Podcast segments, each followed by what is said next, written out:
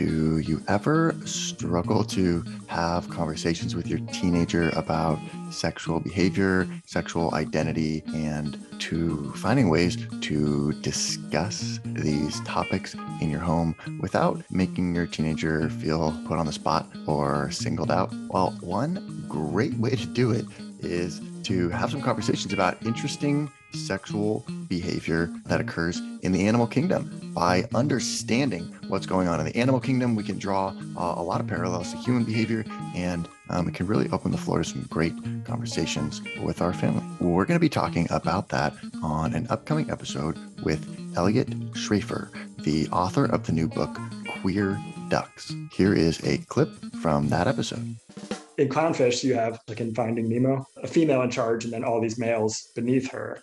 If she dies, whichever male is at the top of the male hierarchy will turn female within an hour or two and become the group's female.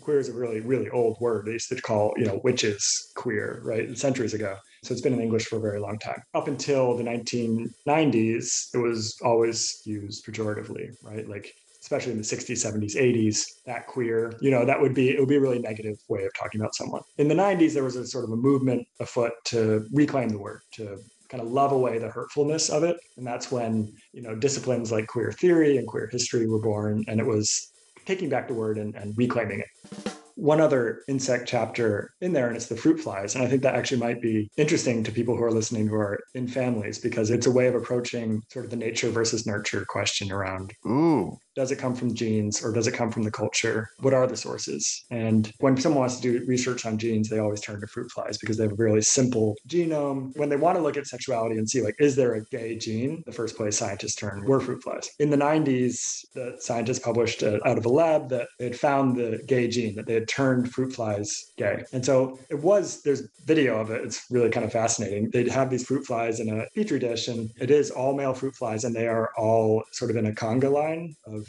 just having sex just in a line all around this petri dish. People have tried again. They tried it with humans to identify if there's a gay gene in humans. And the gold standard is twin studies, where if you have identical twins that are separated at birth for whatever reason, raised in different homes. Is a great way of figuring out is sexuality genetic or cultural? Because if they're both gay, even though they were raised thousands of miles apart, it's a good sign that it was somewhere in their genes, right? But if they're not, then it's a good sign that it's the culture that one environment produced someone who was gay and one provide produced someone who was straight. Okay, yeah. So when we look at all those studies put together and figure out how much of a correlation there is, it's just sort of genetic. It's like 50 to 60% of sexuality is in your DNA, and the rest is comes from your environment, your culture, and how you grow up. So I find that actually the most heartening because it just means there is an undeniable truth that in the, the genes do contribute. So there is, it's not just a choice that people are making. But if it were just genetic, you could test for it. You could do screenings uh, in utero to find out if your kid was going to be gay or lesbian or bisexual or anything. And that is a whole host of yeah. really kind of horrific um, outcomes potentially. So I think that mix is actually kind of what we all should be hoping for anyway. Want to hear the full interview? Sign up for a subscription today. You get access to all the interviews I've conducted, as well as new episodes weeks before the general public. It's completely affordable, and your subscription helps support the work we do here at Talking to Teens. Thanks for listening. I'll see you next time.